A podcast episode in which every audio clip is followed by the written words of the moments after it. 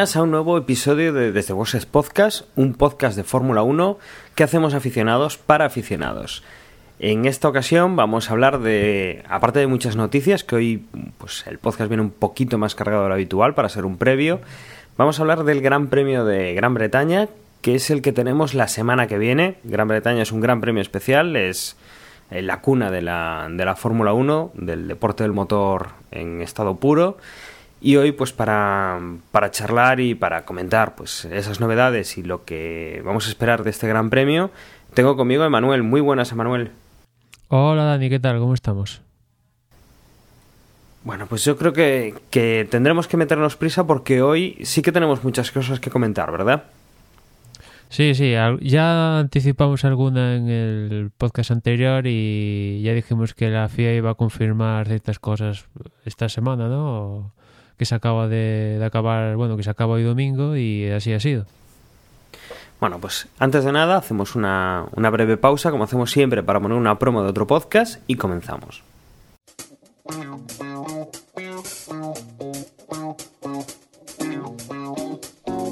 ¿Conoces la Asociación de Escuchas de Podcasting?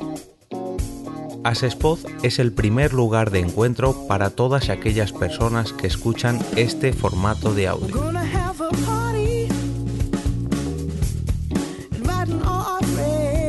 Compartimos, comentamos y escuchamos una gran cantidad de podcasts, pero seguro que no los conocemos todos. Nos falta este que estás escuchando ahora mismo.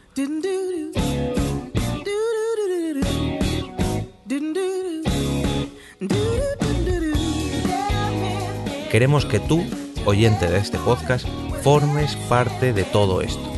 Asociate gratis en nuestra web, asespod.org búscanos en las redes sociales, Twitter, Facebook y Google ⁇ Recuerda, asespot.org.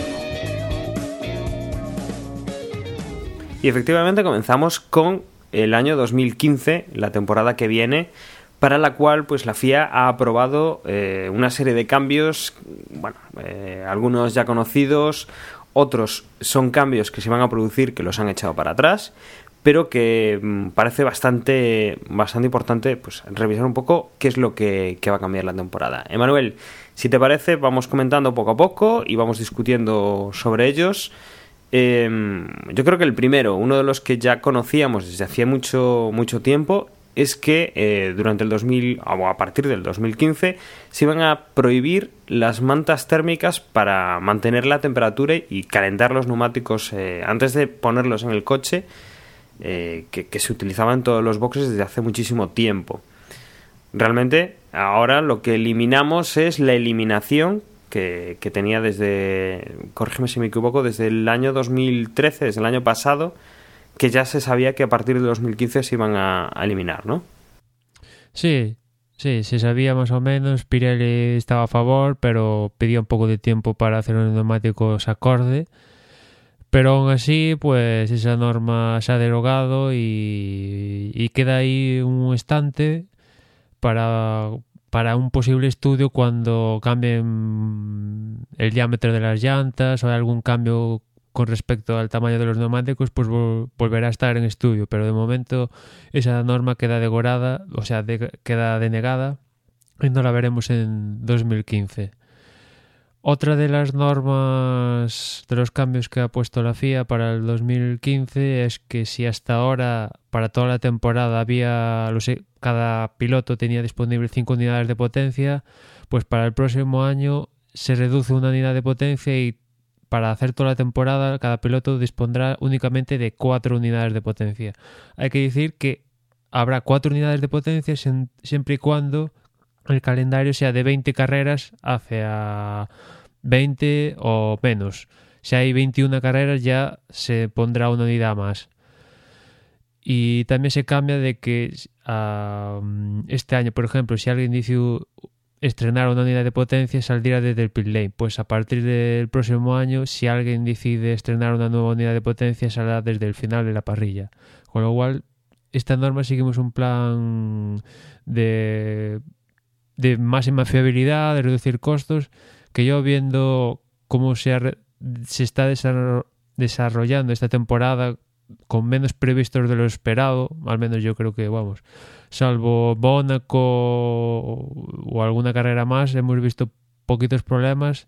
Sí es cierto que en las primeras carreras se ha cambiado varias partes de la unidad de potencia, por ejemplo Red Bull y algún otro equipo de que utiliza Renault, pues sí que ha cambiado varias piezas, pero nada dramático como se esperaba. Y que se reduzca una unidad de potencia, pues sigue un poco el plan que tiene la FIA, ¿no? Ser más digamos que las piezas resisten más y eso al final conlleva que se ahorren ciertos gastos. Sí, aparte, entre comillas, se despenaliza un poco pues ese, ese cambio, ¿no? Recordemos que desde el pit lane todos los coches tienen que haber pasado, eh, si no recuerdo mal, por línea de meta para que te dejen salir del pit lane, ¿no? si no recuerdo mal, lo cual, bueno, pues salir con todos los coches supone una, una, una, pequeña ventaja porque en caso, pues, digamos, un Ferrari, un Red Bull, un Mercedes, un coche de los de arriba, siempre podría ganar posiciones ya antes de pasar esa, esa línea. También te quedas, bueno, pues con no estar en la montonera si se produce, eh, que normalmente atrás es donde, donde más peligroso es, ¿no? Bueno, una norma es que, que busca, como tú decías, el, la fiabilidad de los motores, bueno, una unidad de potencia, ya el motor, con todo el, tema eléctrico de, recuperación de energía. Y bueno, pues otra medida que comentábamos el... Eh, yo creo que fue el pasado podcast, era el tema del safety car, que estaban intentando pues buscar una, una nueva norma para relanzar las carreras y que finalmente pues parece ser que con, con dos excepciones eh, tendremos resalidas, o sea, eh, tendremos una nueva salida en el caso de que salga el, safety car y que las dos excepciones serán, bueno, que no se produzcan las dos primeras vueltas y si se produjesen las dos primeras vueltas la salida del safety no tendríamos eh, salida, seguiríamos con la normativa actual, incluso pues no, habría problema con doblados, que era, que era algo que, que reclamaban ahora y en el caso de que fueran las últimas cinco vueltas, que no tampoco tendría mucho sentido, pues recuperar en la, en la última vuelta, pues hacer una nueva salida y, y disvirtuaría un poquito, un poquito la carrera. Yo creo que es lógicas estas dos excepciones, habrá que ver un poco pues cómo cómo funciona el tema de, de esa salida de parado con, con los coches ya en caliente, con los frenos que pueden estar más o menos calientes si darán una vuelta lenta o cómo, cómo resolverán ese tema. Sí, habrá que ver cómo funciona todo el procedimiento, si sale el safety y si está unas vueltas rodando mientras se soluciona el incidente que ha provocado el safety o directamente sale el safety y se ponen en parrilla y, esperan o yo imagino que sale el safety y seguirán rodando hasta que se solucione el problema y justo cuando se soluciona el problema que va a entrar el safety pues se disponen a, ponerse en parrilla, ¿no? Sería lo más lógico. Y después, lo que tú decías es que parece lo más lógico que en las dos primeras vueltas y en las cinco últimas, no, en caso de salir safety, no se produzca una resalida. Habría que ver un estudio a ver cuántos safety car se producen en las primeras vueltas, sobre todo en las primeras vueltas que yo creo que hay un alto porcentaje, bueno, alto porcentaje, tiende más a que suceda salir un safety en las primeras vueltas, pues que todo el mundo acaba de salir de, de acaba de producirse la salida, busca mejorar como sea y se producen choques, por ejemplo, el último caso Canadá sería. Y después en las últimas cinco vueltas, pues yo, yo lo cortaría más, quizás cinco no, pero las últimas dos tendría más sentido. A las cinco vueltas siempre los pilotos van a lo que tienen, arriesgan lo que sea, por, porque se le está acabando la carrera, ¿no? Pero bueno, ahí está el, el margen de dos y cinco vueltas. De todas formas, yo creo que este es un, digamos, experimento. Si el próximo año sale mal, pues igual lo quitan y, y si el próximo año lo que comentamos en la semana pasada. Igual en todo el año salen dos safety cars, pues la norma tampoco que el, el, el, espíritu de la norma es ganar en espectáculo, ¿no? Si al final solo salen dos safety cars y para 19 carreras, pues la norma no sirve para nada al final. Si lo que quieres es ganar espectáculo, pudiendo cambiar otras que parecen que podrían ser más efectivas que esta. En todo caso, ya se ha manifestado algún piloto, por ejemplo, los dos pilotos de, de, Mercedes, tanto Rosberg como Hamilton, no les acaba de gustar mucho la idea, dicen que, bueno, que ya que salga un safety car y que el primero con respecto al segundo se pueda, se pueda reducir la diferencia, ya digamos que pierde ya pierde toda la diferencia. Y si encima tiene que hacer una resalida y otra vez vuelve a perder con otros pilotos, pues ya sería un, digamos, entre comillas, un doble castigo. Por un lado perder la diferencia con el que lleva detrás y por otro lado volver a perder porque igual hace una mala salida o, el que lleva detrás pues sale mejor directamente. Y, y recordemos, recordemos, Emanuel, que es uno de los momentos más peligrosos el tema de la salida, porque suele ser donde se producen las montoneras, donde se producen los toques y que muchas veces pues es eso, o sea, lo que tú comentas del safety car en las primeras vueltas es por la por golpes en la salida. Sí, por eso te decía que el, el, el, tema del DRS que en las dos primeras vueltas no se puede utilizar lo veo factible porque, o sea, factible, lo veo bien porque, vamos, es que si todo el mundo hubiera DRS, el que, por ejemplo, sale primero, segundo, tal, pues se vería perjudicado porque digamos que más o menos todos van pegados en las primeras vueltas. Pero en este caso de safety car, bueno, habría que. Bueno, en definitiva, que como te decía, más o, yo lo veo más o menos como experimento. Si sale bien, pues seguirá, y si sale mal, pues igual lo quitan. Y estaba comentando también, aparte de la opinión de Rosberg y Hamilton, la de Fernando Alonso, que decía que, que un poco le daba igual. Un poco cogiendo el espíritu de Kim Raikkonen, que le suele dar igual todo pues Fernando decía que ya que cuando corría en karting se sigue este mismo procedimiento de cuando sale una bandera eh, azul, o sea, roja o una cosa de estas, pues se vuelve a hacer una resalida y también, pues evidentemente hasta ahora ha seguido el procedimiento natural, con lo cual le da igual si una cosa o la otra. Yo creo que lo típico, ¿no? Los, pilotos de Mercedes están ganando y, ellos imaginan que el próximo año van a seguir en la misma tónica y que se produzca esto, pues igual les perjudica. En cambio, Fernando, que está en la tónica de ir por atrás, pues que le ofrezcan la posibilidad de hacer una resalida, pues siempre son opciones de hacer algún cambio en la clasificación. Pues sí, el tema, el tema será peliagudo para el año que viene y habrá que ver un poco qué, qué es lo que ocurre los grandes premios que, pueda afectar este, esta nueva norma.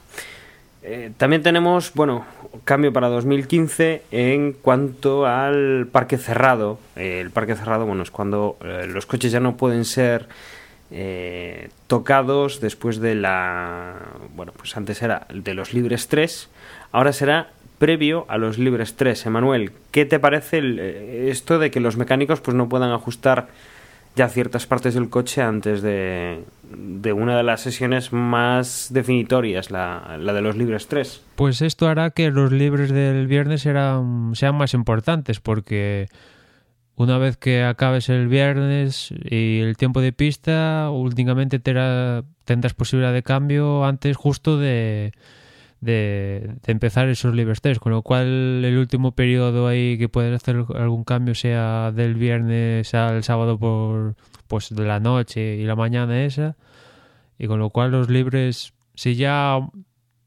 tienen cierta importancia, en los últimos años los libres del viernes han cobrado cierta importancia más de los años anteriores, pues con este cambio pues aún más, ¿no?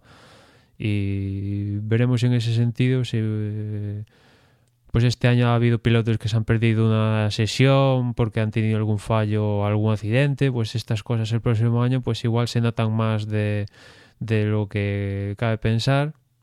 Y también que el parque cerrado empiece antes también es un poco para digamos darles un cierto respiro a, a todos esos mecánicos que sí es cierto que igual tienen más digamos más estrés eh, entre viernes y sábado de lo que tienen a día de hoy, pero mm, pero también de otra forma pues tienen cierto respiro porque una vez que empiezan los libres a las 11 de la mañana, que es lo habitual, pues digamos que ya están relajados todo el fin de semana.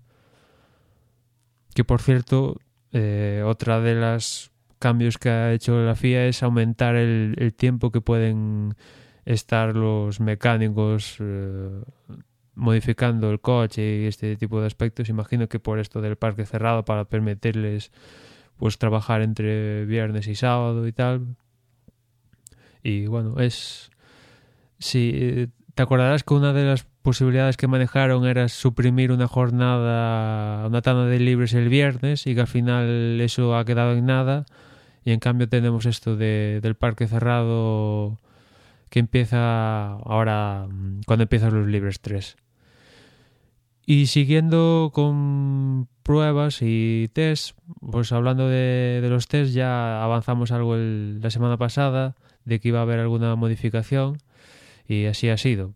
Mm, para empezar el próximo año en cuanto a los días que va a haber de test de pretemporada eso continúa igual. Tres jornadas con cuatro días en cada una de ellas. A día de hoy sigue sin saberse claro dónde se va a disputar. Los equipos pueden decidir aún irse fuera de Europa a, hacer alguna tanda de test, pero todo parece indicar que las tres jornadas se van a disputar en, España.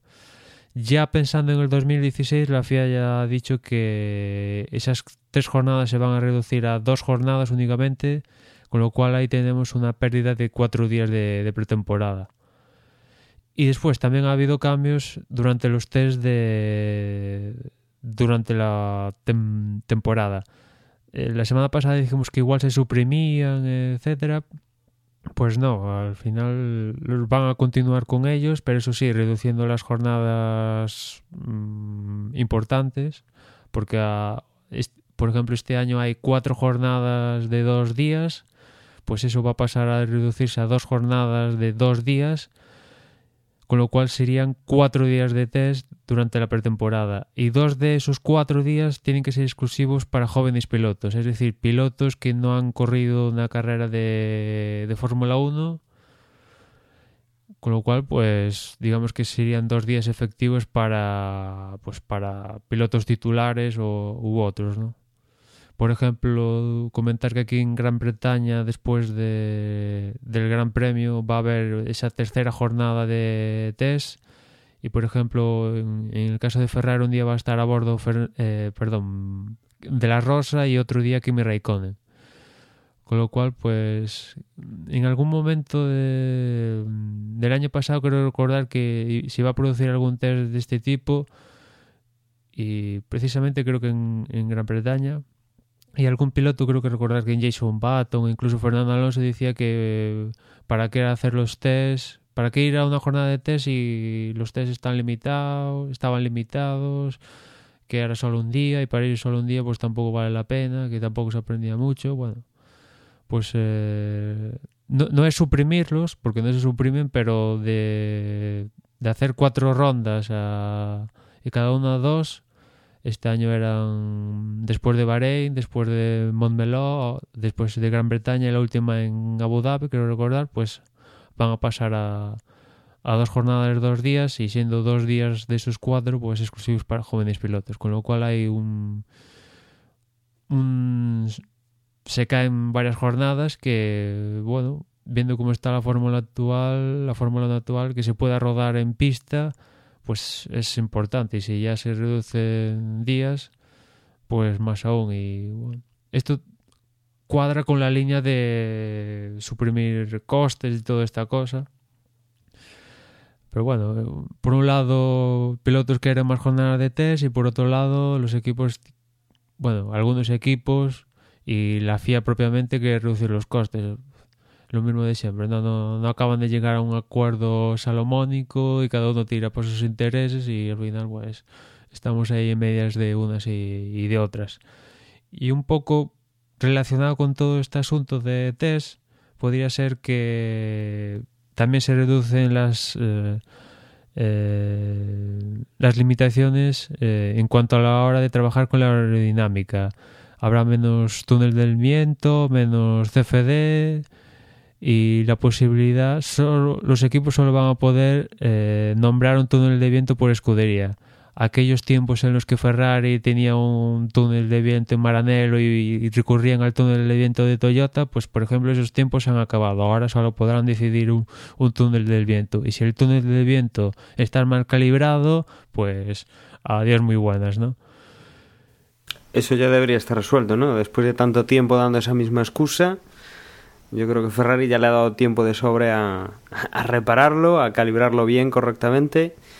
Aunque, bueno, no, no, sé si los resultados estarán acompañando mucho. Sí, pongo el de Ferrari porque en los últimos tiempos, digamos que es a la opinión pública el único que ha dicho que el túnel del viento suyo era funcionaba mal y le culpable a él de, de los malos resultados. Veremos, como comentaba Dani, que, ese túnel de viento ya les ha, ha tardado, creo que han tardado como tres años ¿no? en resolver el problema y al parecer este año sí que ya, ya funciona como tiene que funcionar y después habría otro tipo de normas digamos más cosméticas por un lado el tema de las eh, narices feas de este año y tal pues para el próximo año se van a poner medidas específicas para que las narices los morros se parezcan más a lo que tiene Mercedes o este año, más o menos, y no veamos esperpentos como, no sé, como el de Toro Rosso, Force India, una cosa así, que, ya, que ahora ya estamos acostumbrados, yo ya estoy acostumbrado, pero en su momento pues llamaba la atención.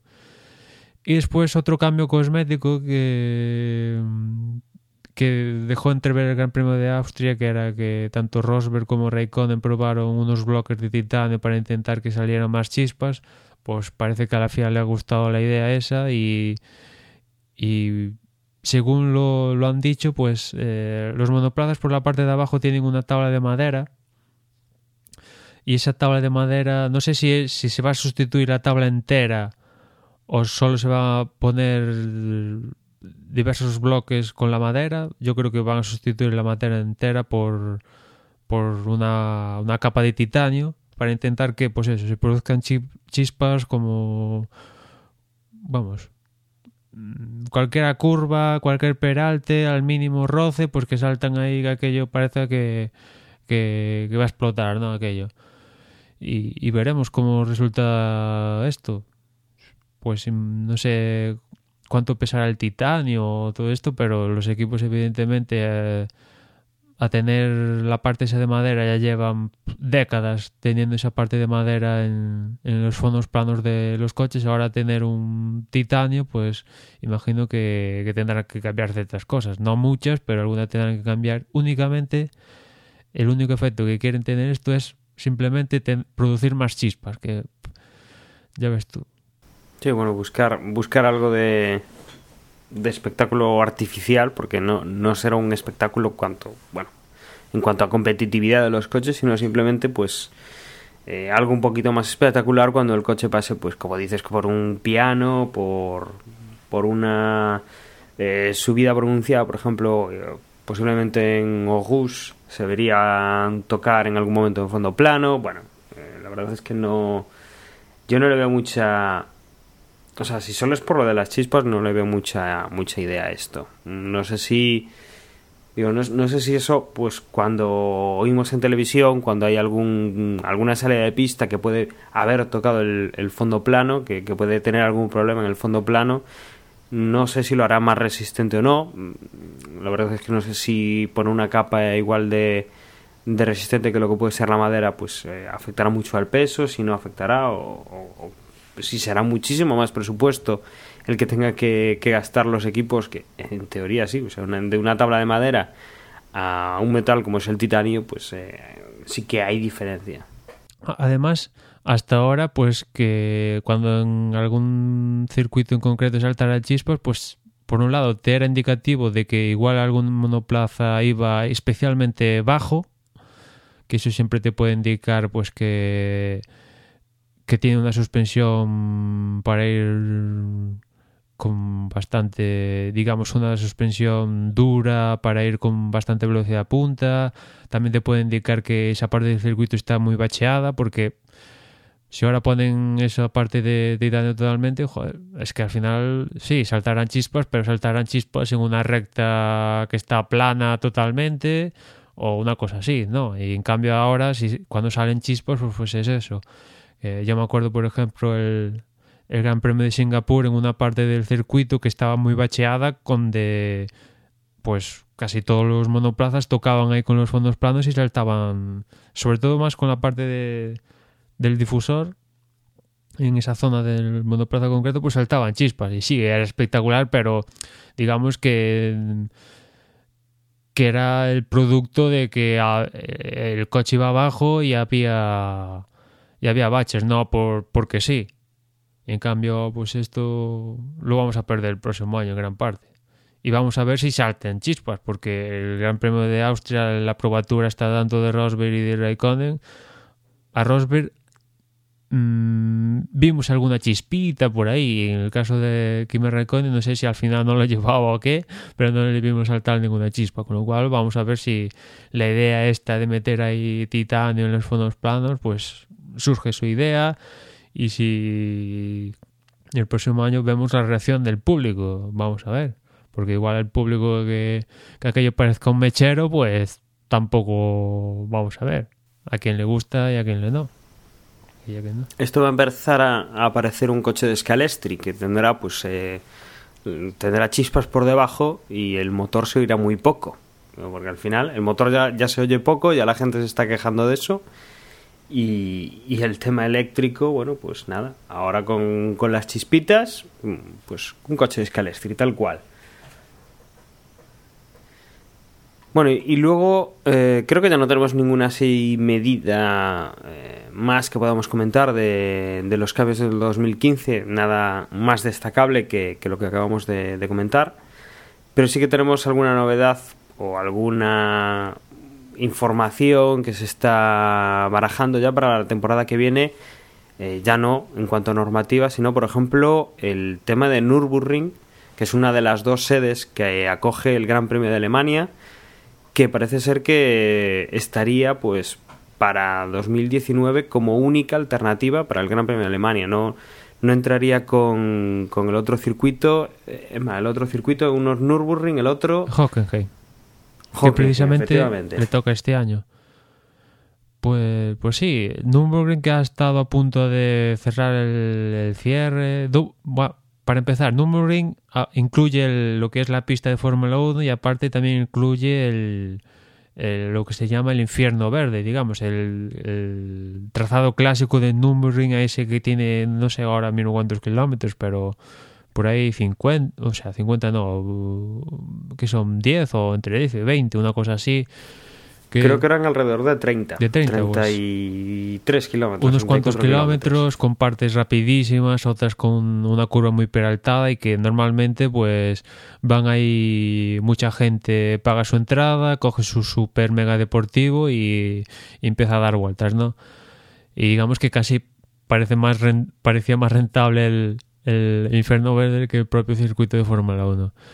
Finalmente parece que, ahora no me acuerdo, pero en su momento lo comentamos aquí, que algún grupo inversor se hacía con, con el trazado, bueno, todas las instalaciones, el circuito en sí de Fórmula 1, el, después el circuito clásico y tal.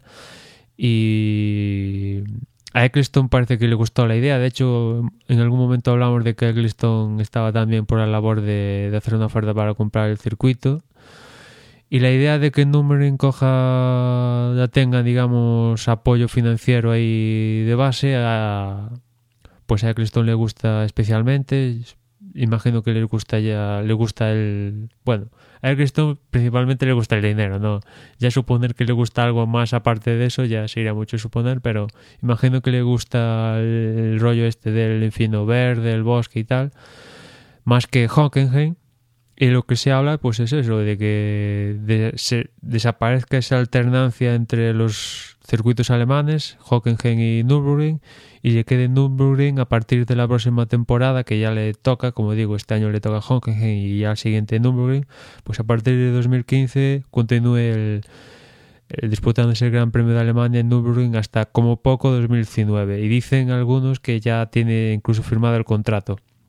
Y los responsables de Hockenheim han dicho que sí, que podrá tener Nürburgring su contrato firmado y todo lo que quieran, pero ellos también tienen un contrato donde aún les quedan varias carreras por disputar. Creo que dos, esta y otra más. Con lo cual, pues vamos a ver, porque si hay contratos firmados, pues alguien irá a los juzgados o habrá dinero de por medio, que imagino que esa será la intención de que haya dinero de por medio y se solucione toda esta, toda esta papeleta.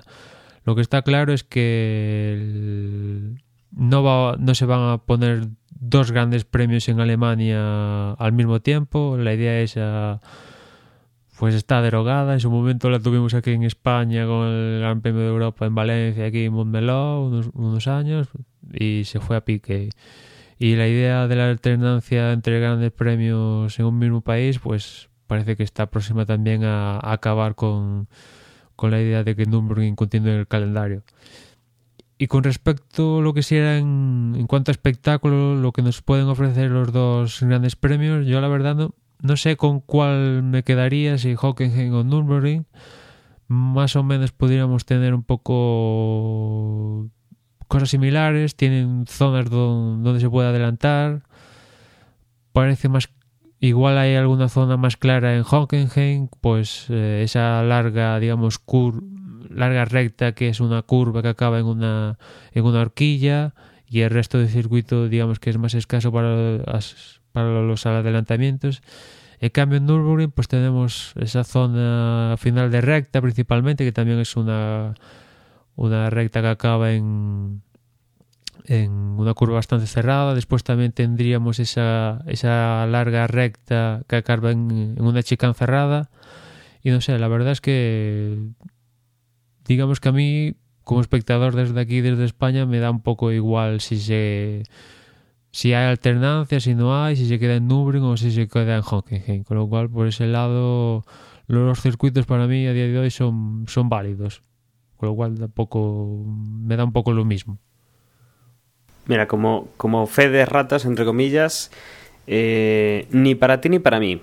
El circuito original eh, del Infierno Verde era en 28,3 kilómetros y que realmente al final, bueno, pues eh, se consideró que era demasiado agotador y se, se rebajó a unos 20 kilómetros más o menos. Eh, cuando el circuito después, bueno, con, con, algunos grandes premios que hubo problemas, se pasó al circuito corto y ya se fue a los, a los 5 kilómetros realmente.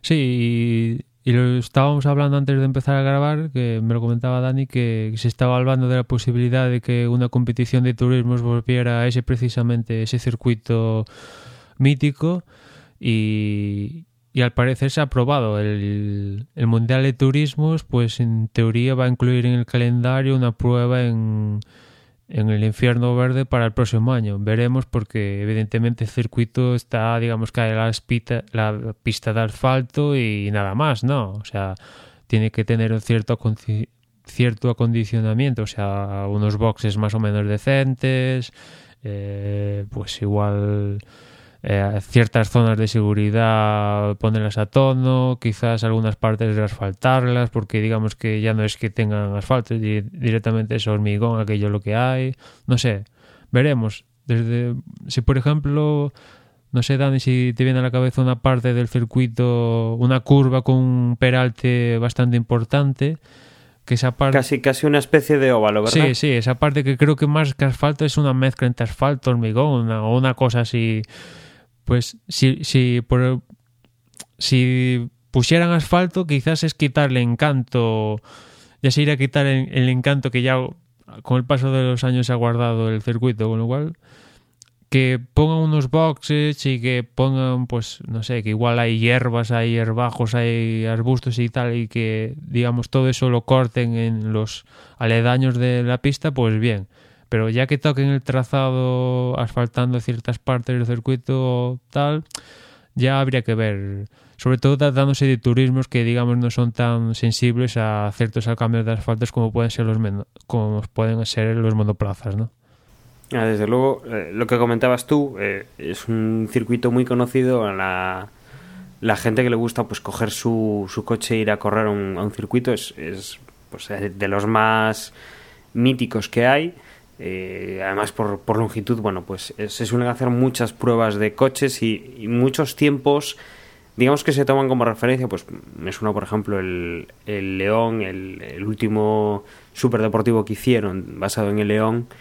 Sí, sí, eh, pues siempre pues, todos te, los te, sale la noticia. Estos, McLaren, Ferraris, o sea, creo que hay un tiempo ahora mismo, creo que no sé si es por debajo de 9 minutos o de 8 minutos. Es creo. por debajo es por debajo de 8, si no recuerdo por mal. Debajo, todo pero, el coche pero... que baja de 8 minutos en Nürburgring dicen que es un super mega coche.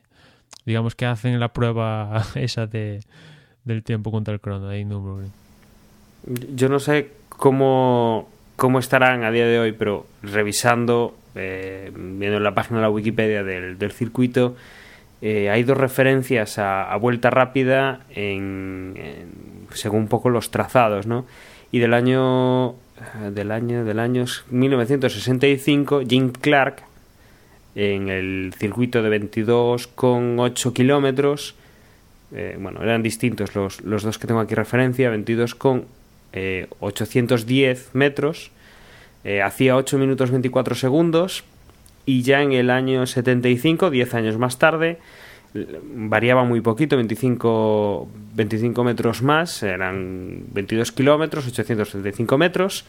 Clay Regazzoni con el Ferrari hacía 7 segundos, 6, eh, 7 minutos, 6 segundos, que es prácticamente un mundo lo que le, lo que le ha bajado, es minuto 20 segundos menos que, que en el 10 años antes, ¿no? Y no debe haber eh, después de eso ya no hay referencias de, digamos, de este tipo de trazado. Ya directamente nos vamos a los 4 kilómetros y medio, 5 kilómetros de los trazados eh, más actuales.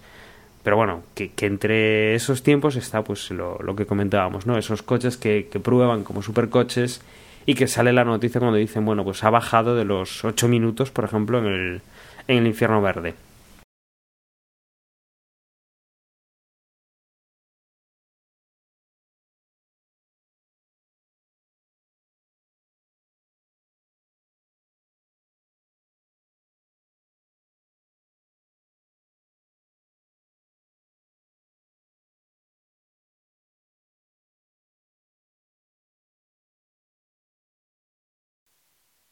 Me, me, suena que hablaban de. Además, es un concepto distinto. Me, hablaban de, creo que, cinco vueltas como máximo. Cinco vueltas a, a 22 kilómetros por vuelta y 8 minutos más o menos por, por cada uno de los giros, como comprenderéis. Bueno, pues una carrera eh, relativamente poco monótona comparado pues con 70 vueltas a los mismos 3 kilómetros y medio, 4 kilómetros y medio. Entonces, sí que es un concepto interesante y que quizá para eh, quizá para verlo en directo eh, habría que utilizar pues en este tipo de conocimientos mucha cámara interior de, de, coche pues pues para poder seguir a los a los vehículos no porque apostar cámaras a lo largo de 22 kilómetros sí que va a ser eh, una tarea curiosa de, de realización. Y, y, después que los pilotos tienen que recordar cada curva ahora no sé cuántas curvas tiene pero debe tener más de 50 curvas, por decir, así un número... 76, 76, 76 o sea, curvas creo que tiene. Eh, claro, los pilotos del Mundial de Turismo de, no tienen copiloto, que tal como están los tiempos ahora, casi sería un trazado más de, de una super... una power especial de estas que hacen en el Mundial de Rallys que una pista de velocidad, ¿no? Y con lo cual, pues también es un digamos, un, un, desafío para los pilotos, pues recordar ciertas partes del circuito y todo esto, porque claro, 70 y pico curvas, pues 10 o 12 curvas a lo largo de 20, cur 20 vueltas, pues al final, y con todos los simuladores y todo lo que quieras, pues te acuerdas, o sea, yo que he jugado a a juegos de Fórmula 1 desde que tenía 11 años, pues casi me sé los trazados de memoria, ¿no? Con lo cual un piloto profesional ya no te digo, pero un circuito, aunque sea súper mega mítico, acordarse de setenta y pico curvas, que tienes que bajar aquí las marchas, acordarte que tienes que frenar aquí, que no sé qué, pues será un desafío a priori, al menos en este primer año que se dispute. Y ya por último, acabando, bueno, no, antes de acabar con las noticias, tenemos un, un cartel de rumores en cuanto a relacionado con los motores, porque la verdad es que está muy muy candente todo este asunto. Eh, en su momento comentamos que Red Bull ponía como Austria como el punto de no retorno para decidir qué hacía con, los, con la unidad de potencia de Renault, si había algún cambio, un giro en ese sentido o apostaban por Renault tal como están y tal. Y la verdad es que hay varios frentes relacionados con los motores y casi todos centrados en Renault. Por un lado, Dicen que la fábrica de Renault en Viris Chatillon podría estar en venta. Eh, en parte hay equipos mirando sobre todo a Lotus que al parecer no le han pagado el, precio de las unidades de potencia Renault y aparte el coste de, la, del desarrollo y todo esto a Renault. Al parecer se les ha disparado un poquito más de lo esperado, dicen que 50 millones y después también viendo la cantidad de problemas que han tenido los clientes y de la mala fama que se están gastando, que se está ganando Renault en parte, pues sobre todo en cuanto a Vettel y Red Bull, ¿no? Porque después Lotus y los demás, pues sí tienen sus problemas, pero el que se ve más es Vettel, ¿no? El campeón del mundo los últimos cuatro años, que tenga problemas con el motor casi continuadamente en las últimas carreras, pues llama más la atención que ese, por ejemplo, Maldonado pincha, ¿no? Y pues eso, entre que los costes no van bien, que las críticas, mala publicidad, que los directivos no están muy por la labor, que si esto funciona, sigue igual, vámonos antes de que esto vaya más a pique, pues dicen por ahí, por un lado, que la que la base de Renault mítica de Sachillon podría estar en venta. Algunos hablan de que igual Red Bull se anima a comprarla, veremos. Esa es una parte del rumor. Otro rumor dice de que Red Bull estaría negociando en secreto eh, contar con motores Honda para partir de 2015, porque ya sabemos que McLaren tiene la exclusividad de motores Honda al menos para 2015 o vete tú a saber si se rompe ese contrato también con Honda. Imagino que no, porque ya sería.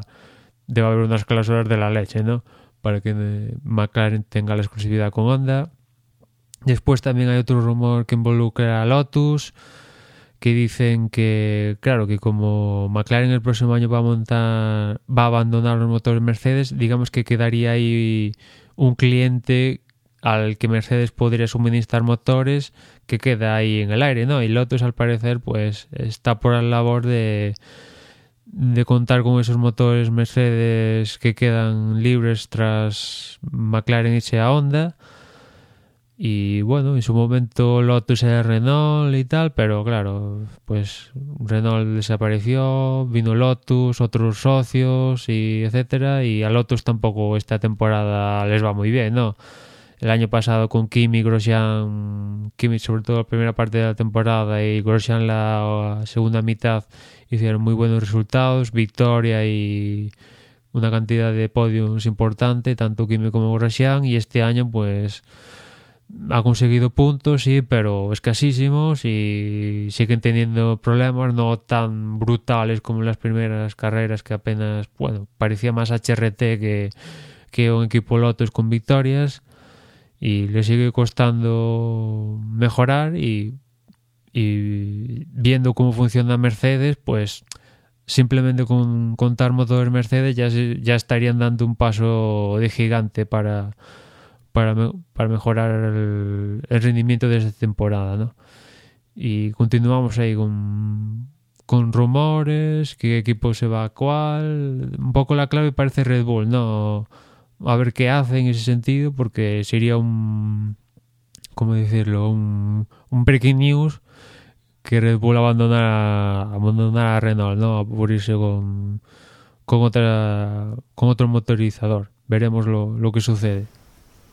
No, y ahí, claro, Red Bull pone mucha pasta a, a Renault para que le fabrique los motores y eso mm, entiendo que rebaja un poco el, la factura para otros equipos y que estos otros equipos irán un poco en cascada. Eh, si Red Bull deja de poner pasta para, para que Renault eh, pueda trabajar en sus motores, Renault terminará fuera, estos equipos pues se verán eh, se verán la necesidad de cambiar de motorista o, incluso, bueno, hay algún equipo que ya está empezando en, en salir de la Fórmula 1, como es el equipo de el equipo Caterham.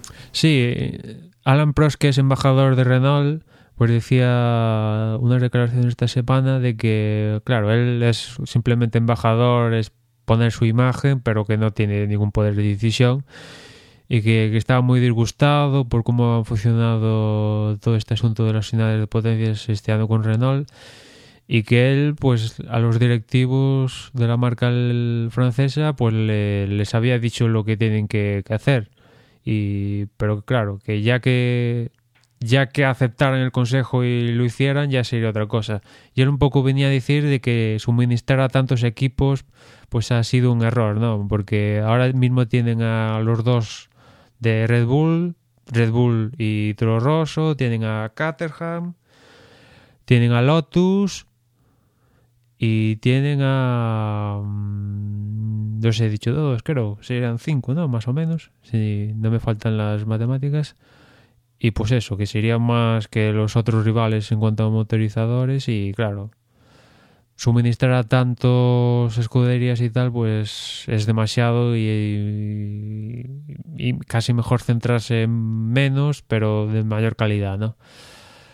Y en referente a lo que comentabas ahora, Dani, pues sí, lo de Cartejan ya en su momento lo comentabas, ¿no? Que Tony Fernández a principio de temporada decía que aquí las cosas mejoraban y se conseguían resultados como puntos, o él abandonaba el chiringuito, ¿no? Y casi durante toda la temporada durante toda la temporada se le ha preguntado bueno esto cómo vas a abandonar Caterham se va a pique eh, la unidad um, Caterham, la parte, digamos, de coches de, de, calle, pues se vendía y tal. Volvían a surgir los rumores, Caterham se va de la Fórmula 1, él los desmentía y tal, pero bueno, esta semana ha puesto un tuit de Tony Fernández, digamos, casi de despedida. Y después Kamui Kobayashi que dice textualmente, espero que alguien pueda ayudar a este equipo. Pues hombre, parece que las horas los tienen contadas. Igual, no te diría que que no van a correr esta lo que queda de temporada, pero yo creo que Caterham, vamos, acaba esta temporada y después cartel de se ven dos. Dicen algunos que ya está vendida a un grupo árabe o similar, pero vamos, esto tiene la misma pinta de, de HRT, una cosa así siendo en principio Caterham la escudería que en su momento tenía más apoyo financiero y así ha sido, ¿no? Es de estas escuderías que entraron nuevas en en 2000, 2009 creo, ¿no? Eh, 2009 o 2010 pues era la que más apoyo financiero tenía y va a ser la segunda que, que abandone el charco, ¿no? Parece indicar todo eso. Y bueno, a algunos, pues a los trabajadores de Caterham y a los pilotos que están ahí, pues les fastidia, ¿no? Y, y algunos espectadores también, pero al que no le fastidia y casi está animando desde casa de que abandonen el circo es Ben Eccleston que no les, no les da ninguna pena y ha venido a decir de que que la Fórmula 1 es de, de, lujos y el que no pueda pagar el lujo, pues que, que me ir para otro lado. Así están las cosas. Y así se las hemos contado. Desde luego, el panorama para 2015 se presenta interesante, por lo menos en cuanto a, al culebrón. Eh, esperemos que también en cuanto a lo deportivo, eh, pues mejore en relación a lo, a lo que hemos tenido este año. Y yo creo que después de casi 50 minutos de repaso pues de, de la actualidad, de las noticias del año que viene y un poco pues el, el la prensa rosa de la, de la Fórmula 1, bueno, pues vamos a hacer una pausa y vamos a ponernos ya con el Gran Premio de Gran Bretaña, que es lo que eh, vamos a ver este fin de semana que viene.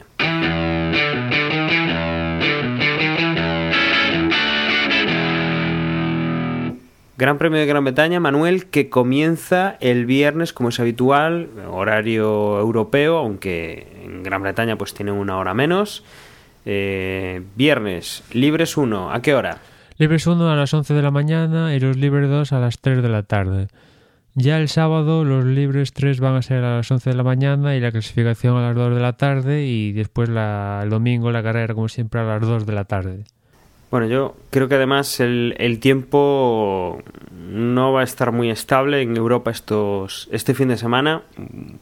Por lo menos por aquí, por las costas gallegas tenemos borrasca. No sé yo si afectará pues a la zona de Inglaterra o si para el sábado todavía estará afectando, pero va a ser interesante este Gran Premio. En cuanto a neumáticos y DRS, neumáticos creo que ya está confirmado, el medio y el duro. Sí, así es. Y en, y en DRS eh, lo que estoy viendo es el año pasado o ya tenemos confirmado también para sí, este sí, año. Sí, sería lo del año pasado que vamos, viendo cómo se está cumpliendo lo del año pasado en este año, pues parece que se va a quedar así, ¿no? Salvo sorpresa de último momento. Pues... Bien, bueno, pues, pues entonces el, el año pasado recordemos cómo fue para, para quien no, no lo tenga en mente dos puntos de detección, dos rectas de, con el DRS. La primera recta sería la primera que nos encontramos después de la de meta. Eh, tendríamos pues eh, cinco curvas. Entre la segunda y la tercera tendríamos el punto de detección. La tercera, la cuarta, la quinta ya no tanto, son curvas lentas y daría paso a una pequeña, una pequeña recta en la cual se podría adelantar utilizando el DRS. Y nuevamente eh, una detección después de entre la 10 y la 11 tendríamos pues una zona virada con eh, pues de la 10 a la 14 cinco curvas y después de eso tendríamos eh, la recta del hangar que eh, si esto está bien sería la más larga del circuito sí sí suelen ser las zonas donde solemos ver adelantamientos en el circuito de Silverstone que por cierto creo que este año va a cumplir 50 años el trazado. Pues ahí está, veremos si llueve, si no llueve, esperemos que no llueva y acompañe la celebración del 50 aniversario y veamos una bonita carrera. Con, con esto del 50 aniversario, eh, estrenamos este año nuevo, nuevas instalaciones, nuevo pit. No sé si te suena. A mí me suena que iban a hacer un cambio importante, que lo, no sé si lo había comprado un grupo inversor y, y, que se habían comprometido a meter dinero, pero, pero algo de eso me suena. No sé si sería para este año para, o ya para el futuro, pero creo que sí que se iban a modernizar un poco las instalaciones. Las, te acordarás, ¿no? Que cambiaron, o sea, el punto de salida y hicieron unos pits nuevos con, una, con un edificio ahí de esto súper moderno y en su momento ya digamos que actualizaron las instalaciones en su día. Sí es verdad que ahora que lo dices que en su momento dimos la noticia de que había hoy un grupo inversor que había puesto una cantidad de dinero importante pero no me acuerdo exactamente para qué para qué era. Creo que era montar un parque industrial en la zona algo así similar.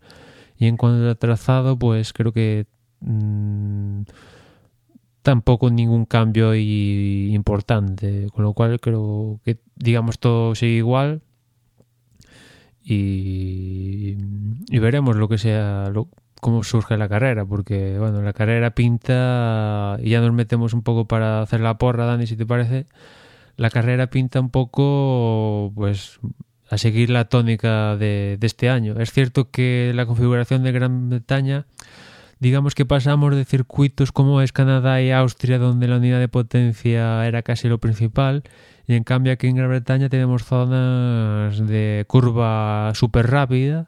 De hecho, es uno de los circuitos de lo que queda de calendario donde vemos zonas de curvas rápidas importantes. Por ejemplo, las S de Beckett, eh, tenemos Copse y alguna zona más del circuito de Gran Bretaña donde se va a fondo o casi a fondo o sea, curvas donde el apoyo aerodinámico es importante y en esas partes parece que, digamos que por ejemplo Red Bull y en también en otra medida Ferrari pudieran destacar sobre, sobre otros motoristas, ¿no?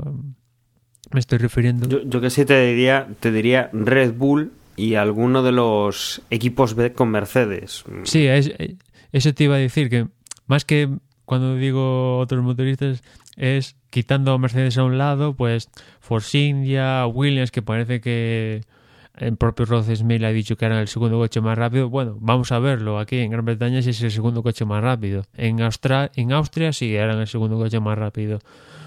Pero veremos. Y sí, como tú decías, me refería a eso, al, al la banda de Mercedes que no incluye Mercedes, ¿no? Force India, Williams, McLaren, que igual vete tú que está en casa en McLaren, ¿no? Y, y mi porra, pues tampoco voy a dar ninguna sorpresa, pues sería Hamilton, a ver si recupera algún puntito, que quiero ver un final de temporada apretado entre Hamilton y Rosberg. Con, lo cual Hamilton primero, Rosberg segundo y voy a poner a tercero, venga, voy a poner a Fernando, ya que estamos. Bueno, te iba a decir, eh, dime cómo vas a poner a los dos Mercedes y ya los pongo yo al revés. Eh, podríamos apostar, no, sé si al revés o meter a alguien en el medio de los dos, mm, casi diría eh, lo segundo. Hacer un Hamilton, Ricciardo, Rosberg, por ejemplo. Me parece que, que los Red Bull aquí pues pueden sacar algo bueno en la zona revirada, que las rectas no son tan largas, entonces no creo que se vean tan penalizados con, con la velocidad punta, más con aceleración que, que con llevar unas marchas adecuadas y yo creo que, que igual aquí Ricciardo que está demostrando que tiene mucha hambre de, de, victoria, de podium, yo creo que se va a llevar el, gato al agua. Bueno, yo no sé si tienes alguna cosa más que, que comentar, si nos queda algo en el tintero y si no, pues procedemos a, a cerrar el podcast. No, yo por mi parte nada más. O sea, que esperemos que la carrera sea entretenida. Eh, quizás no como la de Bahrein, que creo que es la mejor hasta la fecha. Y la de Canadá también estuvo bien. Y la de Austria también es, en su cierta medida. Sobre todo más la clasificación que la carrera, diría. Pero en conjunto ha estado bien. Llevamos dos, dos, dos últimos grandes premios con buenas sensaciones y veremos ahora aquí en Gran Bretaña. Antes, antes dije que a ver si no llovía, por eso del 50 aniversario, que se salga el solito y tal, pero una carrera en mojado tampoco estaría mal, porque este año creo que solo se han disputado clasificaciones en mojado y en ese sentido ya estoy un poco cansado ¿no? de ver clasificaciones en mojado. Pero alguna carrera en mojado, pues Mm. Y sobre todo en un circuito como Silverstone, que si no recuerdo mal, el, el tema de la lluvia arrastra queroseno de los aviones del aeropuerto cercano y eso es un, no voy a decir un extra, es pues eh, todo lo contrario. Es un punto bastante complicado el handicap que tiene este circuito y es que desliza eh, un poco más de lo normal cuando está mojado y con esa grasilla de, los aviones. Sí, aún recuerdo esa carrera en mojado donde Barrichello con el Honda consiguió el podio y aquella carrera en la que Felipe Massa hizo 500.000 trompos. Bueno, pues una carrera del estilo no estaría mal. O sea que si sale el sol, pues bueno, sale el sol y, y o ganará Mercedes o como te decía, los Red Bull no me extrañaría. No he puesto a ningún Red Bull en mi apuesta, pero si Vettel o, Ricardo ganan, pues oye, no será una sorpresa para mí viendo la configuración de Gran Bretaña. Pero si después llueve, oye, pues emocionante para ver cómo se baten en esa lluvia Hamilton y Rosberg, porque esto sí que se están jugando el título y un fallo de Hamilton y Rosberg acabando la carrera, pues para él sería no definitivo evidentemente, pero se le pondrían las cosas súper mega complicadas. En cambio Rosberg, pues quizás tiene cierto margen de maniobra, cierto margen de maniobra ganado en las últimas carreras. Sí, desde luego tiene un tiene un buen colchón, eh, teniendo en cuenta el coche que tiene, que su único rival parece ser su compañero de equipo eh, acabando todas las carreras segundo, pues eh, Hamilton tiene que, esforzarse y no tiene todavía el título Rosberg en el bolsillo, pero un par de deslices del, del británico se lo podrían dejar bastante, bastante facilito. Bueno, habrá que, habrá que seguir este, este Gran Premio con interés porque, como decimos, es eh, templo de la Fórmula 1, el Gran Premio de, de Gran Bretaña, y veremos, veremos cómo, cómo se comportan los coches, si ocurre lo que hemos pronosticado o Emmanuel o yo.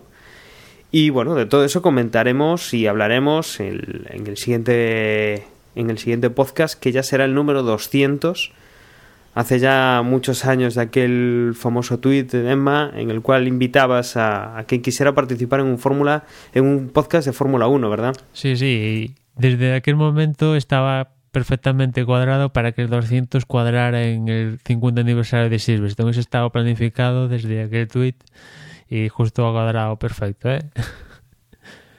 Bueno, bueno, hay algún podcast por ahí que no hemos conseguido sacar por fallos técnicos que más de esos hemos grabado ya, hay que decirlo, hay que reconocerlo. Publicado 199. Sí, sí. Con este, claro. Sí, sí, eh, ahora que lo dices, sí, en alguna ocasión ha habido algún podcast grabado que lo hemos desechado porque alguno no ha grabado o alguna cosa así. Fallos de juventud que ahora hemos pulido poco a poco. Y yo por mi parte, pues mm, ya me despido y os comento que nos podéis encontrar por varias redes sociales. Una de ellas es Twitter, la dirección es twitter.com barra desde boxes.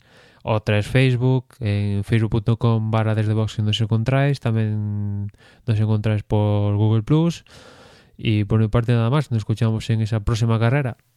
Bueno, y yo recuerdo que el punto de, de reunión es desdebox.es, donde tendréis pues eh, sitio para dejar los comentarios en el post que acompañará este podcast, donde tenéis la porra, acordaros, el sábado a las 2 de la tarde se cierra la, la porra, pues para que antes de eso tengáis ya hechas las previsiones y que nos podéis escribir en desdeboxespodcast.gmail.com y que además tenemos una aplicación en el Android de, en, bueno, para dispositivos Android que podéis encontrar fácilmente buscando desde boxes o mismamente en la página web desdebox.es tenéis un, un, botón pues para, para, ir a la página a la página para descargarla con esto os emplazo al, al siguiente episodio.